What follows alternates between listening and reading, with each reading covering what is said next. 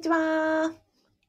えこんにちは。公務員が職場で言えない話を聞く人は、ビコカズミと申します。現在、ラジオ部と YouTube で同時ライブ配信を行っております。えこのチャンネルでは、公務員が職場で言えない、えっ、ー、と、副業の話、えっ、ー、と、人間関係のお悩み、そして辞めたい話を、で、えー、解決するチャンネルです。今日のテーマはですね、えー、公務員から起業するときに提供する、用意するのは、無料の商品と有料の商品を用意しなくてはいけない。そして、この提供の5原則という話をしたいと思います。ですので、この放送を聞いて、えー、あの、が役に立つのは、え、公務員からゆくゆく起業したいという方、それから公務員を辞めて起業した方、えっ、と、には、めちゃくちゃ、め、かなり濃い話をすると思います。なので、えっ、ー、と、まあ、本当に、ね、実務レベルで、えっ、ー、と、役に立つ話ですし、生々しい話をしていきたいと思いますので、この企業に興味ある方、実践されている方、どうぞお聞きくださいと。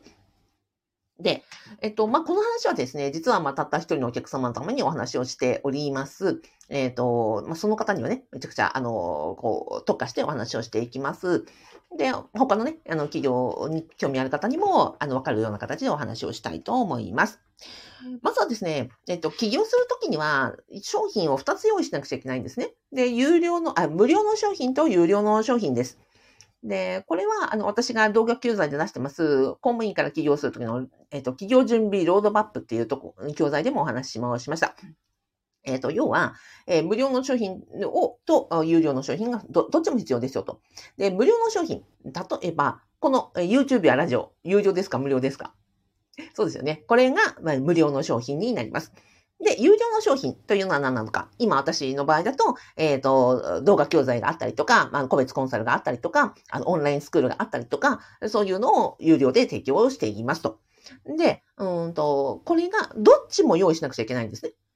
で、なので、企業というと、有料の商品ばっかりを考えられる方、まあ、どっちもいるか。うんと、で、公務員から起業するときに、この有料の商品と無料の商品とどっちも用意しなくちゃいけないんですが、まあ、大体ですね、あの、つまずくところが2つあって、うんと、つまずくというかね、お悩みになられることが2つあって、この2つについて解説をしていきます。1つ目のお悩み、よく寄せられるお悩みは、無料の商品は提供できるんだけれども、有料にするのがめちゃくちゃ抵抗があるという方の場合、それから、えっ、ー、と、二つ目は、有料で提供するのはガンガンやりたいんだけど、無料で提供なんてもったいなくてできませんっていう、この二つのお悩みが、えっ、ー、と、必ず、必ずというか、大体どっちかに分かれます。そうだな。私の感覚で言うと、無料でやるのは楽で、有料にするのが抵抗があるっていう方が、まあ7割ぐらいかな。逆に、こんなにね、手間暇時間と労力かけて学んだことを無料で提供するなんてもうめ、と、とんでもないと。な、何をそんな、アビさん無料でなんてもう出せませんっていう人が3割ぐらいかな。うん。で、今どっちも、どっちの悩みにも、あの、解決するお答えをその5原則として提供していきますね。で、まずは、うんと、無料で提供するのは、まあ、ボランティアみたいな感覚だし、うん、なので、まあ、楽だという方のお悩みですね。で、無料で提供するのは、まあ、どんどんどんどんやり、やりますよと。で、ね、喜んでいただけるので楽しくやれますよと。でも、これを有料で提供するのはめちゃくちゃハードル高いっていう方がいらっしゃいます。まあ、そう、それはよくわかります。今までね、公務員で、その自分が提供したサービスに対してお金という対価をこうダイレクトにもらったことがないわけですよ。だから給料とか、それもしかも税金というですね、めちゃくちゃ遠回りなやり方でもらっているので、自分が提供したサービスに対して、お金をダイレクトでいただくという経験を全くしたことがない。なので、抵抗があるのは当然なんですね。じゃあ、これを全部ボランティアでやるんですかと。で、起業するということは、あの、お金と時間のサスティナビリティ、まあ後から出ますけど、お金に関してサスティナビリティがなければやっていけないわけですよ。じゃあボランティアでやりたいんだったら、えっ、ー、と、まあずっとそれでやったらどうですか？それでいいならいいんじゃないですか？っていうことなんですね。でも、そうじゃないですよね。起業したいということは、いつかどこかでお金を受け取りたいと思っていて、自分の提供したサービスに対して、ありがとうという形、ありがとうということは、そしてありがとうの形になったお金という、あの、報酬をいただくことによって、それで、え自分が生活していきたいというふうに志されているから、だから、公務員辞めて、え、ー、起業してるわけですよね。ややめて起業したいと思ってらっしゃる。だって単なるボランティアでいいんだったら、ね、公務員やりながらですよ、ボランティア休暇みたいなのもあるわけなんで、ね、やりながらですよ、あの、公務員をしながら、続けながら、お二人にボラボランティアすればいいわけですよ。だから、公務員を辞めて起業したいという時に、やっぱりどこかで、どっかのタイミングで必ずお金をいただくという瞬間が来ます。んで、まあそこに対して抵抗感があるのはよくわかります。それは今まで公務員だから経験したことがないということと、お金をいただくっていうことは、やっぱりね、こっちが大変なんですよ。お金を払ってくれるお客様っていうのが大変なんじゃなくて、こっちが大変なんですね。なぜかというと、例えば100円でも1000円でも1万円でも10万円でも100万円でもいただくということは、それに対して提供できる価値が本当にあるのかというのを毎日毎日毎日毎回毎回毎回突きつけられるからです。だから、受け取る方が大変なんですよ。いや、いりません、いりませんよ、ボランティアですって言ってる方が楽なんですね。だから、私もお金いただくときには本当に、あの、緊張しますよ。起業して4年経ちますけど、いや、本当にこれ私いただいていい価値提供できただろうかって、本当に本当に毎回思います。っていうぐらい、うんと、お給料でいただいているものとは、あの、お給料でいただくお金とは全く価値が違う、そのお客様が、で、うんと、自分で、なんだろうな、うんと、稼いだお金、うん、命を削って稼いだお金をいただく、もしくは、その、ご家族が稼いだお金を、うん、お小遣いの範囲で何か貴重なね、お金をいただくわけですから、本当にその方の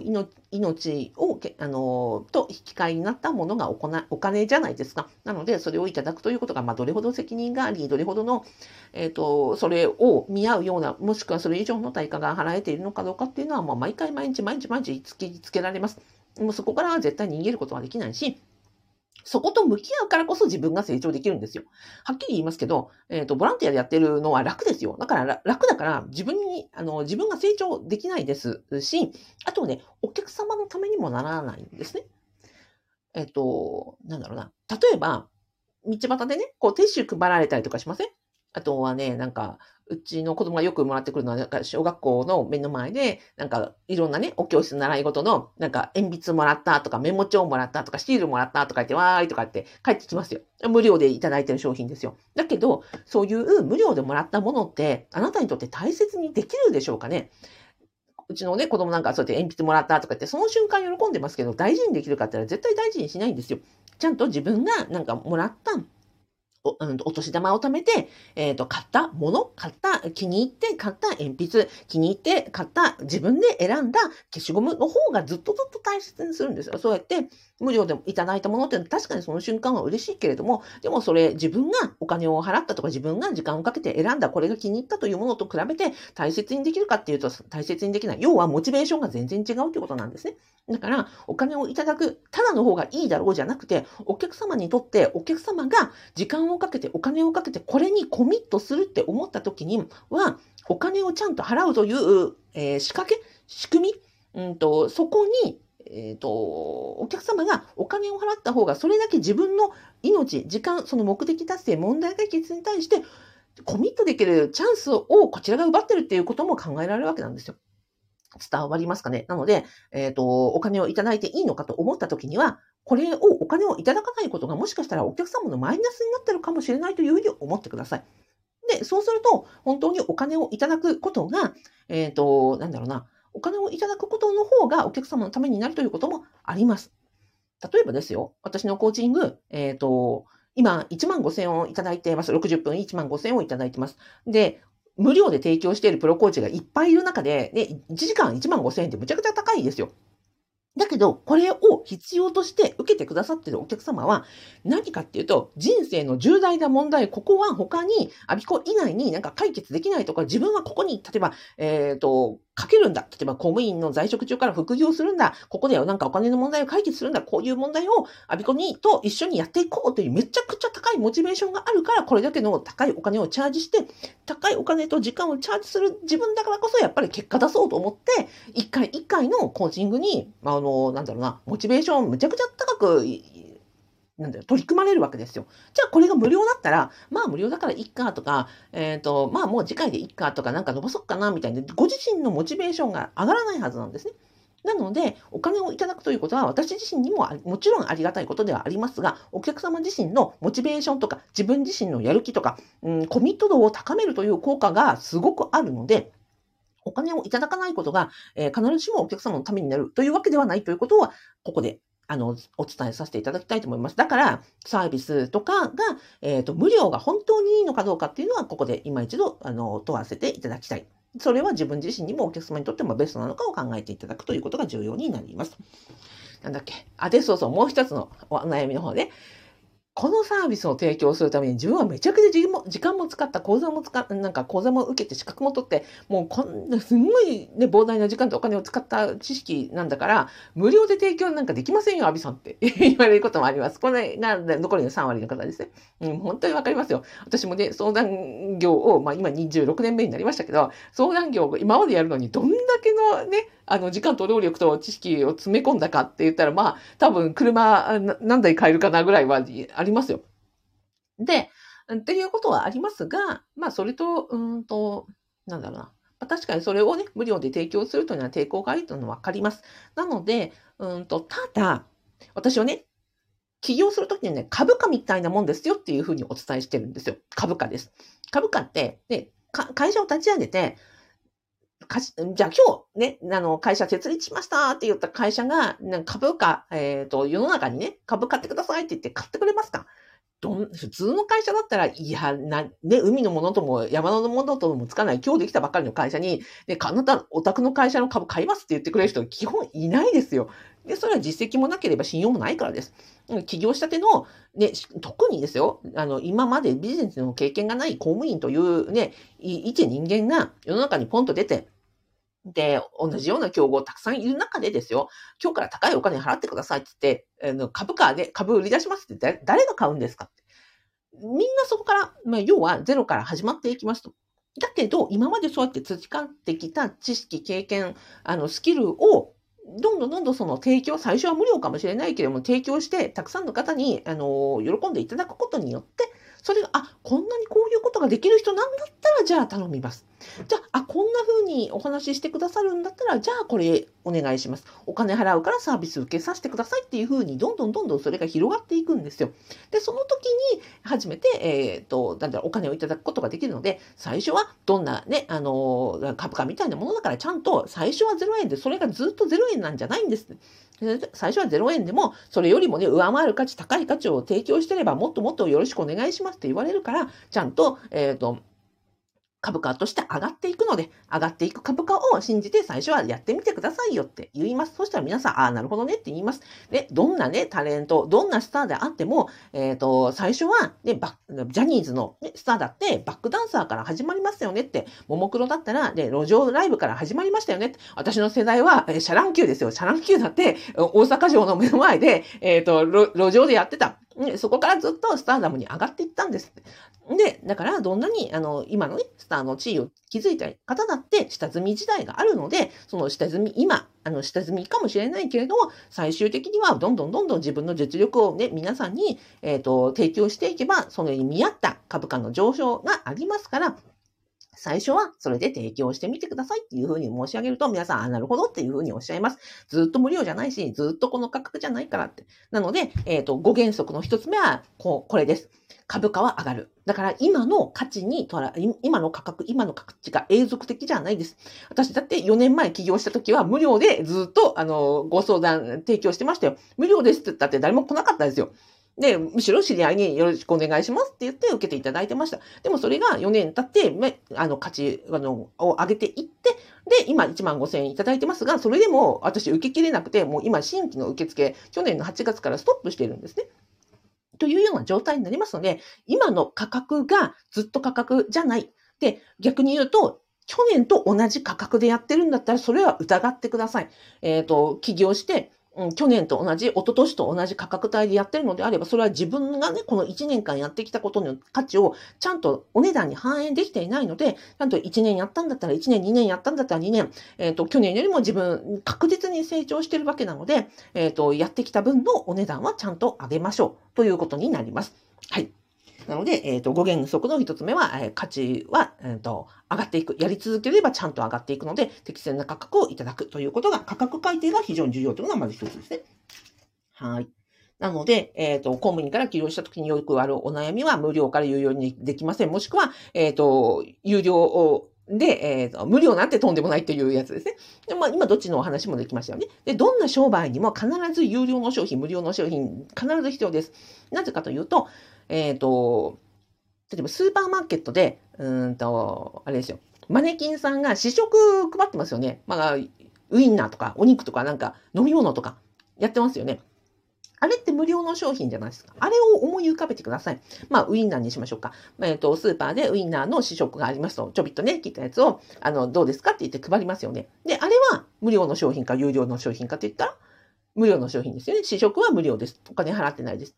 じゃあ、例えば10人の方がウインナーを試食してくださいましたと。あ、これ美味しいわねって言って、えー、10人のうち1人が買ってくれました。って言ったら10、10人のうち9人には無料の商品だったけれども、お一人の方が有料買ってくださいましたって、これがずっとビジネスを続けていく上で必要なんですね。じゃあ、有料でしか売らないと何が起こるかっていうと、じゃあこの1人の人が、しか、うん、が買ってくれました。じゃあこの人がずっとリピートしてくれるのが、えーと、続くだけであって、今度お客様が新たに広がっていかないわけですよ。だからビジネスって拡大していかないわけなんですね。じゃあこのお客様が他のウインナーにね、あの、いや、こっちよりの方が美味しいわって思っちゃったらもうそれでお客様が減っていくことになるので、必ずビジネスの成長拡大のためには無料の商品を配り、新たに自分のことを知ってくださる、新たに商品を買ってくださるお客様をうんと、と出会いに行くという作業が必要で、それが無料の商品の提供の意味になります。だから、スーパーの店頭で、えっ、ー、と、で、ウインナーを配って、あれだけだったらウインナーの会社は、あの、赤字なわけですよ。そうですよね。でも、あれを配り続けられるほんということは、ちゃんと新しいお客様と出会いに行く行為であり、あの、配る、食べていただく行為がそのものが宣伝であり、味見していただいたお客様が、あら、これは美味しいわね、なのか、えっ、ー、と、今日は買わないけど、また今度買うわね、かもしれないし、その時は食べなかった通行人の人たちが、あ、今ちょっとお腹いっぱい食べたくはないけど、でもなんかあれ美味しそうな匂いするな、って言って、今度買ってくれればそれでいいわけですよね。で、それを含めて、だから無料の、うんと、試食品を配ることっていうのは企業にとってビジネスをやる側にとっては非常に一旦マイナスにはなりますよ。だけど、それがうんと、トータルで見たときに、長い間ビジネスをやっていくにあたって、新しいお客様と出会いに行く、もしくは口コミとして広がっていく、自分のことを知っていただく、非常に、え、重要な機会だからこそ、マイナ目先のマイナスであっても、提供する側はやっている。で、それがあるからこそ、今度、ちゃんとウィンナー、有料の商品は売れていく、売れ続けていくということになるわけなんですよね。伝わりますかね。なので、えー、ビジネスにやっていく上では、無料の商品も必要だし、有料の商品も必要。無料の商品の意味というのは、新たなお客様と出会いに行くという重要な役割があります。で、自分のことを知っていただく、うんと、知っていただき、自分のサービスを知っていただき、まあ、ちょ、ちょこっと、あ、こういう人なのねっていうのを分かっていただくために重要であって、こっちはもうずっとずっと続けるものになります。で、もう一個はその有料の商品で、ちゃんとこちらもなければ、お金をいただけなければ、さっきのね、無料の商品だって配り続けることできないじゃないですか。ご原則の、えー、と2つ目はお金のサスティナビリティです。提供する側、ビジネスとしてずっと永続的にするためには、こちらが、ね、お金がちゃんと回っていく、その無料の商品も提供して、有料の商品でお金をいただく、これをトータルして、で、しかもですよ、それを、あ例えば仕組み、いわゆる経費です。あの、なんだろうな、私のこの YouTube で言えば、その、マイクがあるとか、この事務所を借りているとか、そういうのも全部含めて、トータルでサスティナビリティがなければ、ビジネスって続けられないので、無料の商品を提供して、そして有料の商品でお金をいただいて、トータルがちゃんと永続的にサスティナビリティがあるかどうかというのが非常に重要。これが2つ目の原則ですね。で、3つ目の原則というのは、えーと、時間のサスティナビリティです。ウィンナーで言えばですよ、ウィンナー配るマネキンさんがいて、で、工場ではちゃんとウィンナー作ってるわけですよ。でも、フリーランスで起業したての一人でやる場合だと、で、どっちも自分でやるわけですよ。無料の商品を作る時間も必要。有料の商品を提供する時間も必要。で、これが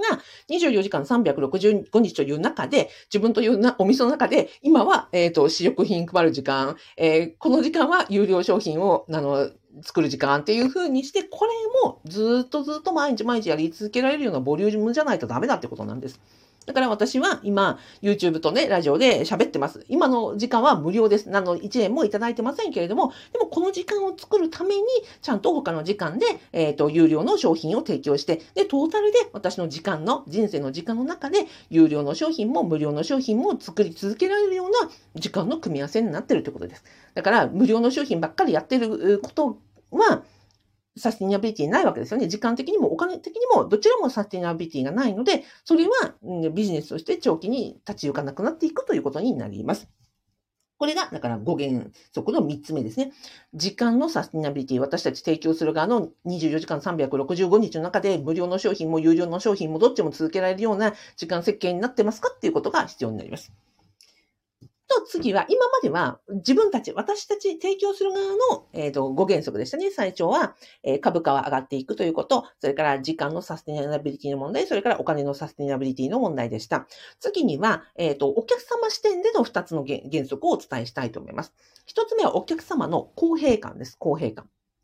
公平感というのは、私に有料の商品を払ってくださっているお客様が、私はアビコにお金を払ってサービスを受けてます。でも、無料でお金を払ってないお客様に対して私がね、なんかすごい親身になって、有料で払ってくださってるお客様よりも、なんか親身にしたりとか、もっとなんかね、すごいサービスをしちゃったら、え、私お金払ってんのに、なんでアビコさんあの、あの人にこんなことしてんの？みたいになっちゃったら、お客様はすごい不満足になっちゃうわけじゃないですか。なので、ちゃんと有料のお客様は、有料の、えっ、ー、と、関わり方をする。それから、無料のお客様には無料の関わり方をするって、ちゃんと、そのお客様同士が、ななんていうのかな、納得度を持たないとダメだ。公平感が必要だということです。例えるならば、これは別に差別という意味じゃなくて、例えばグリーン車と、えっ、ー、と、なんか、普通席の違いってありますよね。飛行機で言えば、なんだっけ、うんと、ま、前の方にある、あ、ビジネス席か。ビジネス席とか、ファーストクラスと、あの、エコノミーっていうのがあるじゃないですか。あとはコンサートとね、S 席、A 席、B 席ってあるじゃないですか。で、あれはちゃんとお客様は納得して、私は S 席でいいところで見たいから S 席のチケットを払うって言ってるのに一番後ろになっちゃったら、それは S 席の人怒りますよね。でも、うんと、例えば自分は学生だからなんか歌舞伎のね、2階席でちょびっとだけ見れればいいんだって、お金はそんなにないんだけれども、歌舞伎という文化を見たいから、あの、端っこの方の席でもいいから一度その空気を味わいたいっていう人が端っこでもいいから安いチケットを買ったりするわけですよ。それはお客様が納得して自分はこのサービスはそんなにね、あの、困ってないから無料の商品をちょびっと、あの、なんていうのかな、提供を受けるだけでいいよというお客様もいらっしゃれば、いやもうこれはがっつりね、私はこのことにお金をかけたい、時間をかけたい、何としてもこれを、あの、解決したいからもうお金をかけても、時間をかけてもよろしくお願いしますっていう方には、もう、それなりのお値段、それなりの、あの、なんていうんですか、サービスをがっつり提供させていただくっていう、この、なんていうのか、バランスお客様のニーズとこちらが提供する価値との、うんとバランスが必要なんですよね。だから、なんか、いや、ちょびっとでいいんでそんな、あの、無料でいいからちょびっと知りたいという人に、うん、がっつりなんかね、あの、コミットし、それともそれはオーバースペックだし、逆にめちゃくちゃコミットして、あの、この問題をね、時間とかけてお金をかけて、え解決したいというお客様に対して、なんかこう、使用対応にしちゃったら、それは全然ダメなわけですよ。どちらのお客様も、あの、満足していただけないことになるので、お客様に対しては、その、お客様の、なんていうの、コミット度というか、えー、に関して、それに対して、それぞれに公平感があるような設計をしていくっていうことが必要になります。はい。なので、今申し上げましたのは、その最後の5原則の5つ目です。お客様にはモチベーションの違いというのがあります。なので、お客様がこの問題は何としてもお金をと時間をかけても解決したいからよろしくっていう方は、もう本当に、あの、何ですか？時間とお金をかけて解決したいというふうに思っていらっしゃるお客様と、いやいや、この問題そんなにね、あの、あんまり、あの、関心ないけど、でもちょっと知っておきたいから、あ、無料の情報でいいから、YouTube で探そうかなとか、なんかクックパッドでレシピ探そうかな、みたいな方は別にモチベーションが高いわけじゃないので、ちょびっと知りたい、無料でいいからちょびっと知りたいっていうこともあるじゃないですか。なので、そこをお客様のモチベーションの違いというのはちゃんと把握していくべきで、そのモチベーションの高い方にはコミットして、ね、低い方にはそのライターな、ライトなサービスを提供するというのが大事。なので、お客様といって、だからといって全員一律に、え、するのではなく、なんかサービスを提供するのが重要なんじゃなくて、お客様の、え、コミット度に合わせて、え、時間、料金、えエネルギーを、え注入するというのを、あの、差をつけていく S 席、A 席、B 席っていう風にしていくということが重要ですということになりますと。じゃあ、まずは無料の商品と有料の商品をどっちも提供し続けなければ、えっ、ー、と、ビジネスというのは成り立たないというのはお伝えできたと思います。じゃあ、このね、どっちも提供することについての、えっ、ー、と、5原則というのは、一つ目は、まずは、えっ、ー、と、ビジネスをやり続けていく限りは株価は上がっていくので、ちゃんと去年と今年と同じ価格帯、同じビジネスモデルでやっちゃダメですよということ。えっ、ー、と、それから二つ目は、えっ、ー、と、自分の時間ですね。24時間365時の時間の中で、えっ、と、有料の商品と無料の商品とどっちもで提供できるのは時間配分にしなくちゃダメですよと。で、それからお金のサスティナビリティも非常に重要ですよということが重要ですと。で、あとはお客様の方の公平感ですね。無料のサービスと有料のサービスとの公平感が重要。えー、例えば私はラジオのコメントは、えっ、ー、と、ライブ中は受け付けてますけれども、ライブが終わったアーカイブでは一切コメントもレターも受け付けないような設定にしています。それは、えー、ライブというね、本当にあの、なんていうかな、えっ、ー、と、生で時間をいただいているお客様に対しては、私のね、あの、モチベーションにもなり、あの、品質の向上にもなるので、コメントをいただいてますが、アーカイブのお客様は、正直無料のね、このサービスですので、私そこにコメントを返す時間は、あの、正直ないので、なので、その時間があるのであれば、ちゃんと有料のサービスを受けてくださっているお客様にしっかり価値提供するということで、私の中の時間配分はそんな風に設計しています。はい。で、えー、お客様の公平感、そしてお客様のモチベーションの違い、これが5原則になります。えー、有料の商品、無料の商品の提供、それから公務員から起業するときのマインド、えー、マインド、なんだっけ、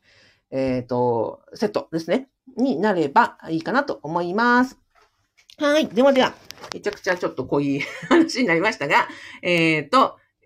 起業したい方、えー、起業してる方の参考になれば幸いです。えっ、ー、と、ラジオでコメントいただきました。やすさんありがとうございます。松村真紀さんありがとうございます。はなちゃんありがとうございます。ゆずかさんありがとうございます。まりかさんありがとうございます。たけさんありがとうございます。はい、ゆかさん、あ、勉強になりました。はい、本当そうなんです。あの、めちゃくちゃ濃いやつを喋りました。はい。えっ、と、管理用室ママさん、YouTube でありがとうございます。えっ、と、ごめんなさい。途中で席を外してたので、アイカイブは最後拝見します。はい。ぜひぜひ、あの、アイカイブで見てみてください。えっ、と、管理栄養士ママさんもね、えっ、と、YouTube で、えっ、と、離乳食のあのサービスをね、えっ、と、配信されてますので、チャットから多分飛べると思います。あの、ぜひね、小さなお子さんいらっしゃる方、離乳食、そして幼児食の情報を配信されてますので、えっ、ー、と、公務員から退職された、えー、管理栄養士さん、まま、まんまちさんのチャンネルもぜひご覧ください。ではでは、えっ、ー、と、あ、こんな ビジネスモデルでやっております。えっ、と、アミコカスミの、えっ、と、オンラインスクール。あ、で、そう、今のそのビジネスに関する、うんと、あれですよ。